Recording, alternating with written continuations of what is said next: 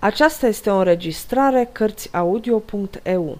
Pentru mai multe informații sau dacă dorești să te oferi voluntar, vizitează www.cărțiaudio.eu.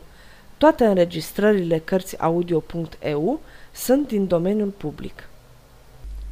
Mark Twain Prinț și cercetor Capitolul 14 Leroy est mort, vive Leroy în zorii aceleiași dimineți, Tom Kenty se trezi dintr-un somn adânc și deschise ochii în întuneric. Rămase tăcut câteva clipe, încercând să-și limpezească gândurile și impresiile învălmășite și să scoată vreun înțeles din ele, apoi deodată strigă cu glas pătruns de încântare, dar înăbușit. Pricep, pricep totul! Acum slavă Domnului, în sfârșit sunt treaz de-a binelea! Vino bucurie, pei mâhnire! Hei, nen, bet, zvârliți-vă cât colo paile și veniți lângă mine să torn în urechile voastre neîncrezătoare cel mai năstrușnic și nebunesc vis pe care duhurile nopții l-au urzit vreodată pentru a umple de uimire sufletul unui om. Hei, nen, bet, ascultați! O siluetă nelămurită se ivi la căpătâiul său și un glas rosti. Binevoiți a rosti poruncile înălțimii voastre. Porunci? O cumplită năpastă, îți cunosc glasul. Vorbește, cine sunt? Cine sunteți? Spun adevărul. Ieri seară erați prințul de Wales, iar astăzi sunteți preamilostivul meu stăpân, Edward, regele Ingliterei. Tom își înfundă capul în perne, murmurând cu glas plângător. Vai mie, n-a fost vis. Du-te de o, te odihnește, bunule domn, și lasă-mă cu necazurile mele. Tom a dormit iar și după un timp a avut acest vis plăcut. Se făcea că era vară și că se juca singur singurel pe frumoasa pajiște numită Poiana Viteazului. Când un pitic, abia de o șchioapă, cocoșat și cu favoriții lungi și roșii, răsări deodată în fața lui și își spuse Sapă lângă buturuga aceea! Îl ascultă și găsi 12 gologani strălucitori, nou nouți, o avuție neașteptată. Și încă nu era totul – fiindcă piticul zise Te cunosc, ești un băiat bun la inimă și vrednic de răsplată. Necazurile tale vor lua sfârșit, căci ziua răsplătirii tale e aproape. Sapă aici la șapte zile odată și vei găsi mereu aceeași comoară, 12 gologani nou-nouți, strălucitori. Nu sufla o vorbă nimănui, păstrează taina. Apoi piticul pieri și Tom alergă în zbor la curtea gunoaielor cu răsplata sa, spunându-și În fiecare noapte îi voi da tatălui meu câte un gologan. El va socoti că i-am cerșit, se va bucura și nu voi mai fi bătut. Un gologan pe săptămână îi voi da bunului preot care mă învață carte. Mama, Nen și Bet îi vor căpăta pe ceilalți patru. Acum vom scăpa de foame și zdrențe, vom scăpa de spaime, chin și bătăi crunte. În visul său ajunse la căminul lui ticălos, cu răsuflarea tăiată, însă, în ochii cu sclipiri jucăușe de recunoștință entuziastă, aruncă patru gologani în poala maicăsii și strigă. Sunt pentru tine, mamă, toți până la cel din urmă, pentru tine și nen și bet, dobândiți pe căi cinstite, nu cerșiți, nici furați. Fericită și buimăcită, mama îl strânse la pieptul ei și exclamă, Ceasurile sunt înaintate. Dorește cumva înălțimea sa să se scoale? Ah, nu acesta era răspunsul pe care l-aștepta. Visul se risipi în văzduh. Era treaz. Deschise ochii în veșmintele bogate. Primul gentilom al odăii de culcare stătea în genunchea lângă patul lui. Bucuria visului amăgitor se destrămă cu totul. Bietul băiat își dădu seama că era mai departe prizonier și rege. Încăperea era înțesată de nobili purtând mantii de purpură, culoare de doliu și de slujitori nobili ai monarhului. Tom se ridică în capul aselor și privi printre perdelele grele de mătase la această aleasă adunare. Începu complicată ceremonia îmbrăcatului. Curtenii îngenuncheau unul după altul și prezentau pe rând micului rege omagiile lor, precum și condoleanțele lor pentru greaua pierdere ce o suferise în vreme ce urmau cu îmbrăcatul. Mai întâi, cămașa fulată de către primul scutier de serviciu, care o trecut primului lord al ogarilor, care o dădu celui de-al doilea gentilom al odăii de dormit, care o înmână capului străjerilor din pădurea Windsor, care o trecut celui de-al doilea gentilom al odăii de dormit, care o întinse cancelarului regal al ducatului de Lancaster, care o trecut maestrului garderobei, care o dădu crainicului colegiului de arme al coroanei, care o înmână conetabilului turnului, care o trecut primului maestru de ceremonie al casei regale, care o întinse marelui gentilom ereditar al rufăriei, care o dădu lordului mare amiral al Ingliterei, care o trecu arhiepiscopului de Cadbury, care o înmână primului gentilom al odăii de dormit, care lua ce mai rămăsese din cămașă și o puse lui Tom. Bietul de el, stând acolo așa mic și năuc și văzând toată panorama aceea, își aminti cum își trec oamenii gălețile cu apă din mână în mână când sting un foc. Fiecare bucățică de veșmânt trebuia să urmeze la rândul ei acest lent și solemn drum. Firește că Tom se sătură până peste cap de asemenea ceremonie.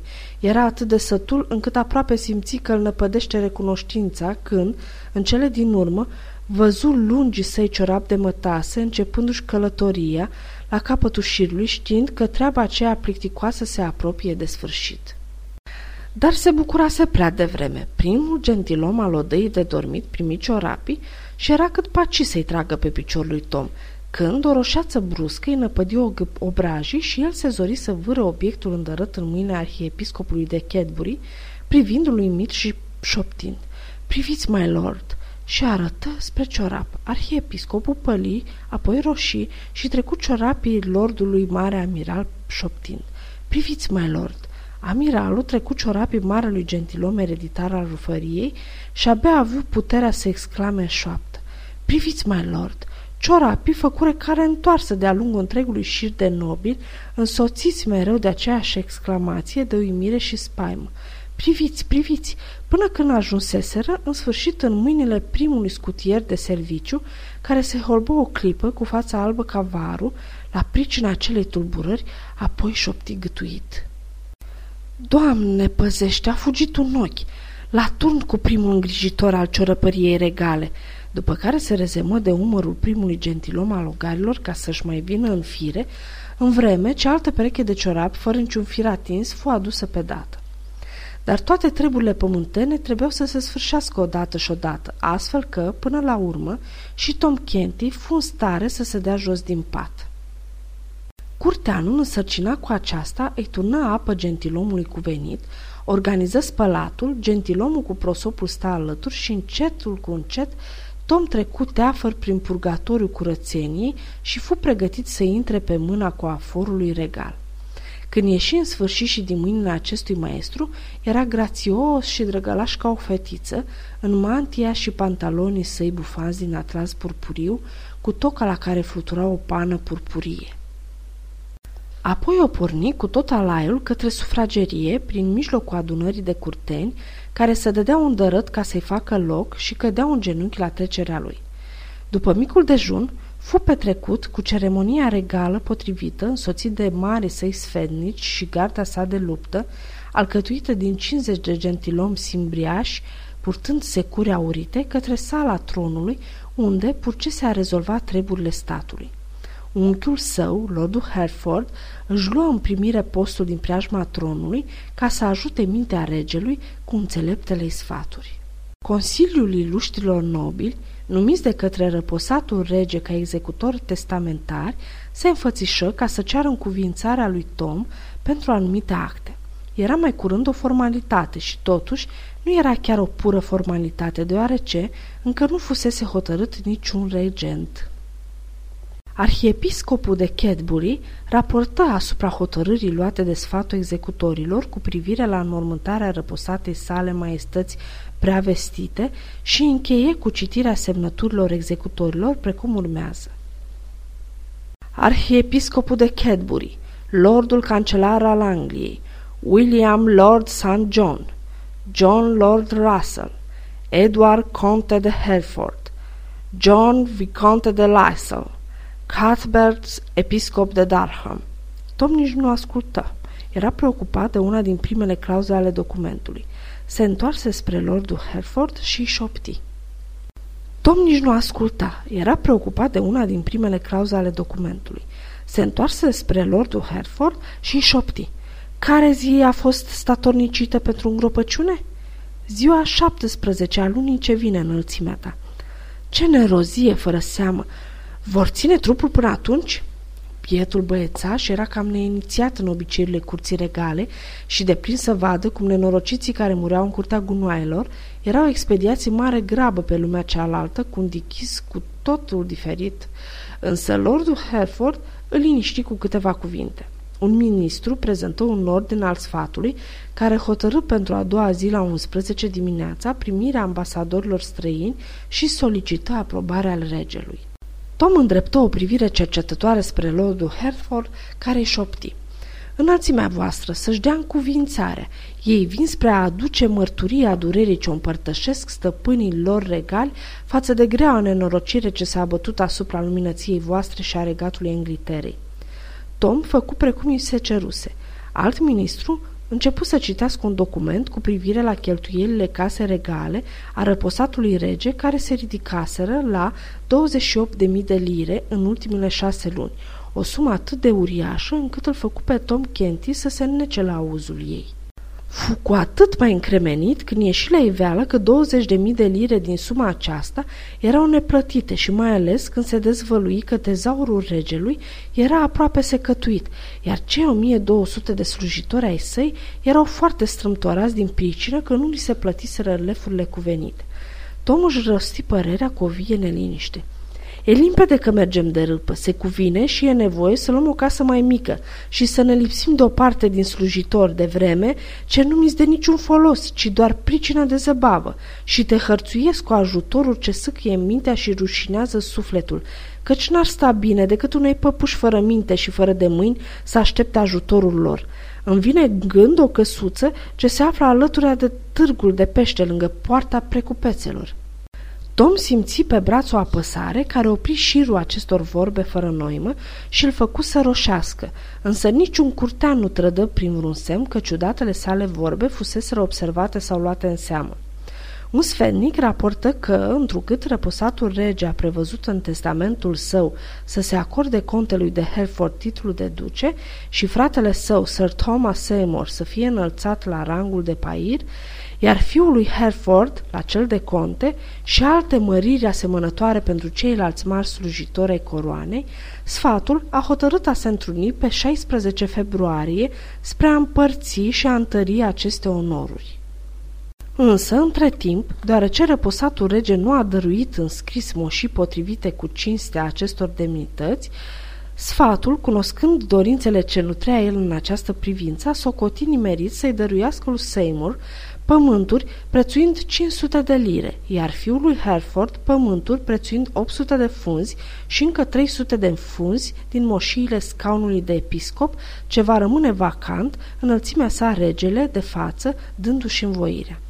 Lui Tom era cât paci să-i scape părerea că ar fi fost mai cuvincios să se plătească mai întâi datoriile răposatului rege, înainte de a se risipi astfel banii, însă un semn cu cotul făcut la vreme de grijuliu Hereford îl salvă de această gafă. Așa că își dădu cuvințarea, fără a sufla o vorbă, însă luându-și o nouă povară pe suflet. Cum sta și cugeta cu câtă ușurință să vârșea minunile acelea nemaipomenite și strălucite, un gând fericit îi străbătu mintea. De ce să nu o facă pe maică, să aducese de curtea gunoaielor și să-i dăruiască o moșie? Însă alt gând, dureros, să-l alungă pe dată pe cel din tâi. Era rege numai cu numele.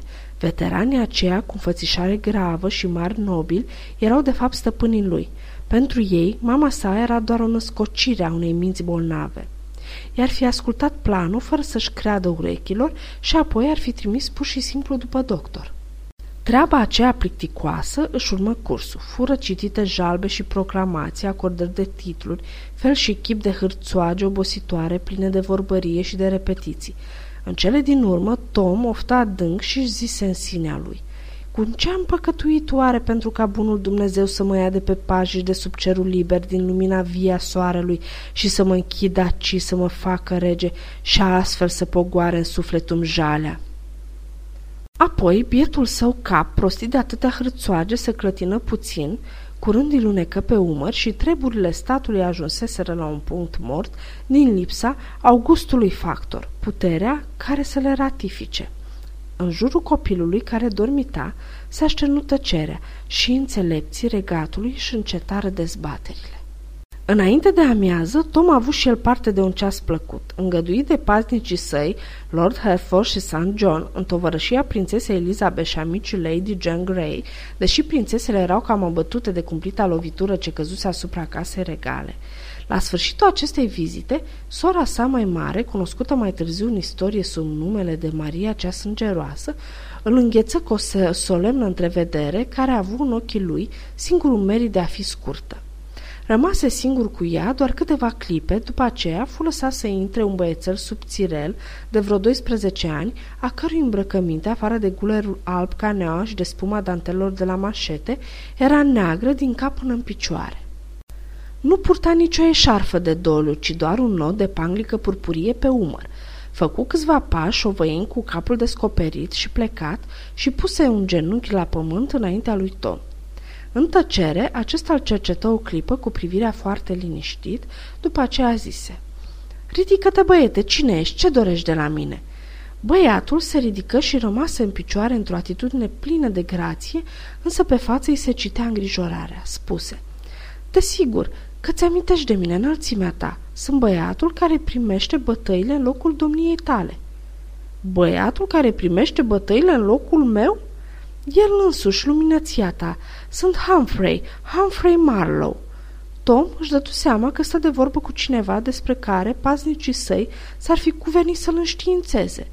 Situația era delicată. Ce trebuia să facă? Să se prefacă al cunoaște pe băiat și apoi să trădeze cu fiecare vorbă că habar n-avusese de el până în clipa aceea?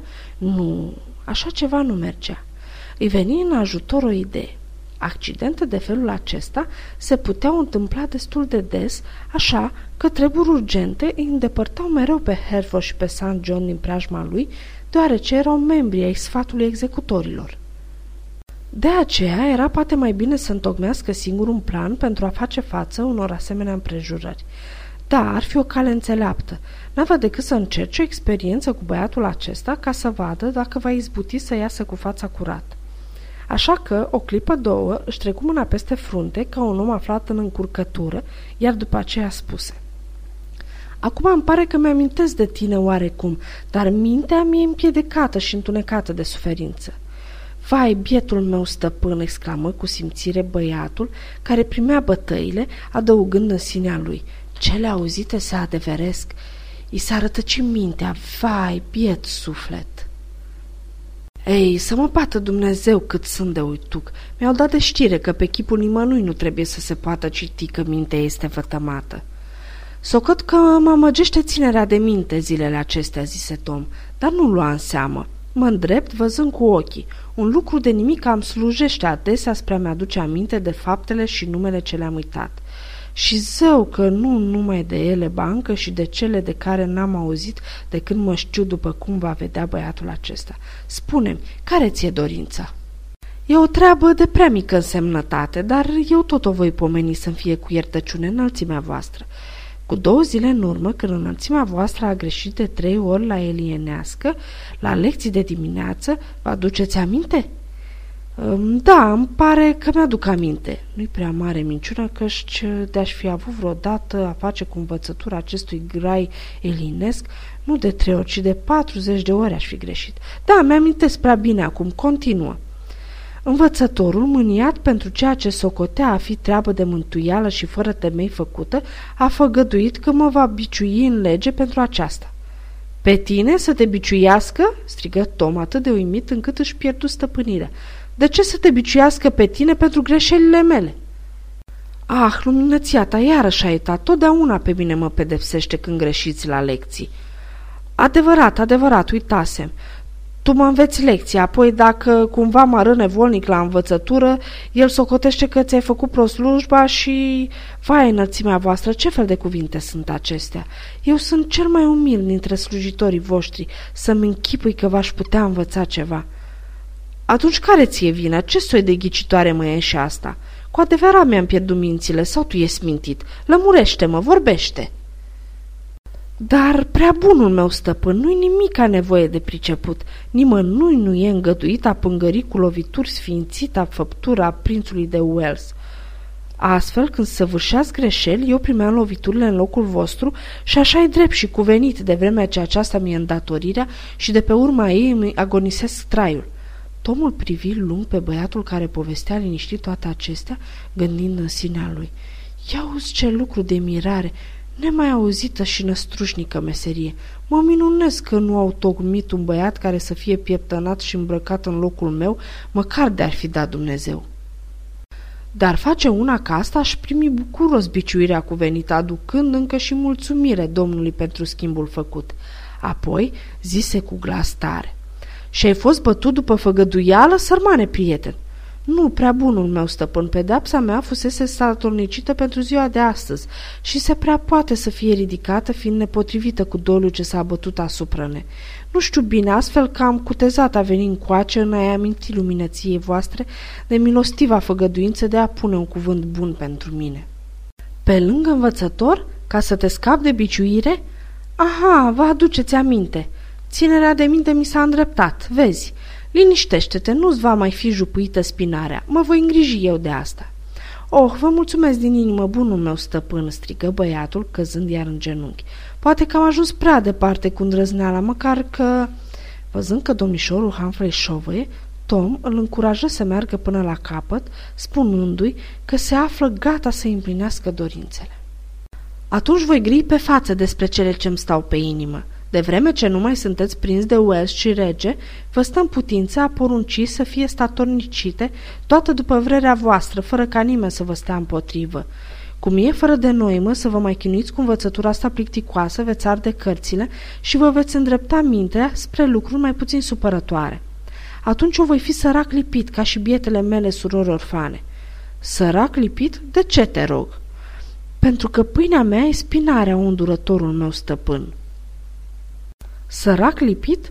De ce te rog? Pentru că pâinea mea e spinarea, o îndurătorul meu stăpân. De nu va mai fi pusă la tăbăceală, voi flămânzi. De vreme ce înălțimea tare să-și curme învățătura, slujba mea s-a dus, căci nu veți mai avea nevoie de băiat care să fie bătut în locul vostru. Nu mă alungați pe drumuri. Om fu mișcat de această sfâșietoare desnădejde, spuse cu un avânt de dărnicie cu adevărat regesc. Nu te mai frământa, băietă, slujba ta va rămâne veșnică pentru tine și toată viața ta. Apoi atinse ușor umărul băiatului cu latul spadei sale, rostind. Ridică-te, Humphrey Marlowe, mare primitor de bătăi ereditar al casei regale a Engliterei.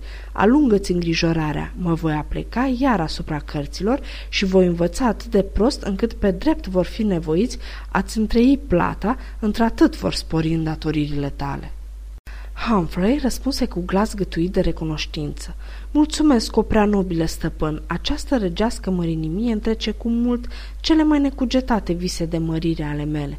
Acum voi fi fericit până la sfârșitul vieții și eu și tot neamul Marlow în urma mea. Tom era destul de deștept ca să-și dea seama că băiatul acesta îi putea fi de folos. Îl îndemnă pe Humphrey să vorbească și băiatul nu se lăsă mult rugat. Era încântat, crezând că ajută la vindecarea lui Tom, fiindcă, de îndată ce sfârșea de reamintit minții vătămate a lui Tom felurite amănunte din întâmplările și aventurile sale, ce avuseseră loc în odaia regală de învățătură și prin alte locuri ale palatului, observă că Tom era în stare să-și amintească foarte limpede împrejurările. După vreun ceas, Tom se trezi încărcat cu un stoc de informații foarte prețioase despre personajele și treburile de la curte, așa că se hotărâ să se instruiască zilnic din această sursă. De aceea porunci ca Humphrey să fie primit în atacul regal oricând venea, dacă alteța sa, regele Ingliterei, era singur. Abia plecase Humphrey că sosi lordul Hereford, aducându-i lui Tom alte necazuri pe cap. Acesta spuse călorzii sfatului, tămându-se că vreo veste prea mult înflorită despre sănătatea vătămată a regelui să nu se fi strecurat afară din palat, socotea un înțelept și cel mai potrivit ca altețea sa să înceapă a cina în public peste o zi sau două. Neîndoios că afățișarea sa sănătoasă și pasul zdravăn, ajutate de o purtare firească asupra cărei aveau să vegheze cu grijă și de grația portului, vor potoli mai degrabă neliniștea obștească, în caz că într-adevăr ar fi umblat zvonuri răuvoitoare, decât oricare alt plan ce putea fi pus la cale. Apoi, contele Purcese al iniția pe Tom cu mult tact, în tipul cuvenit pentru acel impunător prilej, sub masca destul de străvezie, de a-i aminti lucruri pe care le cunoștea de mai înainte. Însă, spre nățărmurita bucuriei și la iveală că Tom avea nevoie de foarte puțin ajutor în această privință. Se folosise de Humphrey, care pomenise cu câteva zile în urmă că aveau să-l pună iar să cineze în public cu suita. Prinsese vestea din zvonurile de la curte, care zburau cu repeziciune din gură în gură, dar Tom păstrase taina. Văzând că memoria regelui se îmbunătățește atât de mult, contele riscă să o mai pună la câteva încercări, într-un fel aparent întâmplător ca să-și dea seama cât de departe mersese spre vindecare. Rezultatele fură fericite pe aici pe acolo, pe unde rămăseseră întipărite spusele lui Humphrey și în ansamblu, lordul fu foarte mulțumit și prinse curaj. Se simțea atât de încurajat încât își lui inima în din și zise cu glas plin de nădejde. Acum sunt încredințat că dacă alteția voastră își va pune mintea încă puțin la încercare, va limpezi taina marelui sigiliu, o pierdere care era de mare însemnătate ieri, cu toate că astăzi nu semna nimic de vreme ce puterea răposatului nostru stăpân s-a sfârșit odată cu viața sa. Binevoiește luminăția ta a face încercarea? Tom cădea din lună. Habar n-avea încă de marele sigiliu. După o clipă de șovăire, se uită cu nevinovăție la paznicul său și îl întrebă. Tom cădea din lună, habar n-avea încă de marele sigiliu. După o clipă de șovăire, se uită cu nevinovăție la paznicul său și îl întrebă. Cum arată marele sigiliu, my lord?" Contele trăsării aproape neobservat, murmurând.